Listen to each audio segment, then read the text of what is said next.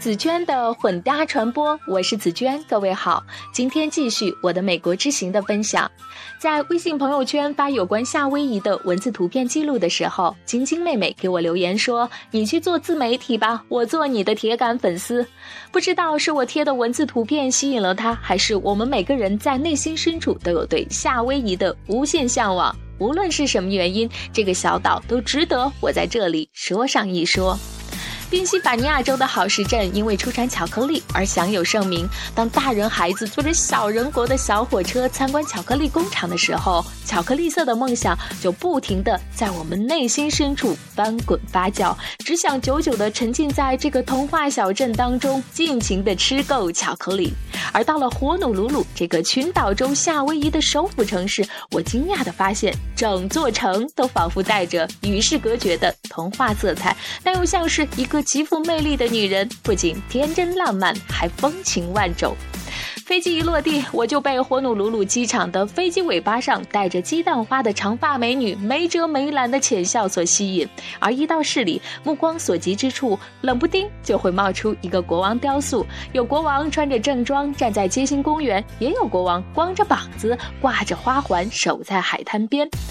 在火努鲁鲁唯一的一座王宫，具有百年历史的伊奥拉尼王宫，除了门前花园中裹着布条、披着斗篷的国王雕像外，马路电线杆上还站着一个迷你版哈密瓜国王，与自己的王宫遥遥相望。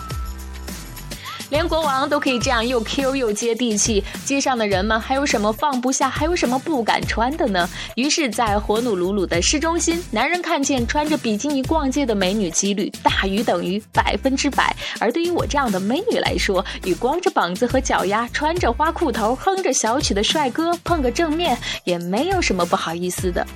实在是对穿的太少的美女帅哥有点审美疲劳，因为真的不是个个都有小蛮腰、都有八块腹肌的。不知不觉就来到了当地的农贸市场，总算是撞见两个制服男了。一个拿着棒子正经八百的守在菜市场门口，一个背着吉他拿着话筒忘情的演唱。对了，他是猫王。在猫王的注视下，我花三块钱买了一盒水果沙拉，两块钱买了一大块寿司当做晚餐。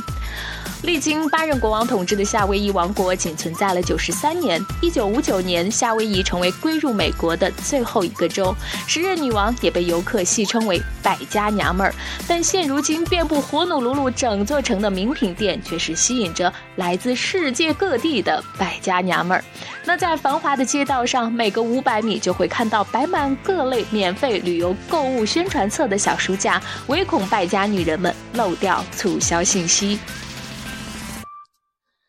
那至于面朝大海、春暖花开的梦想，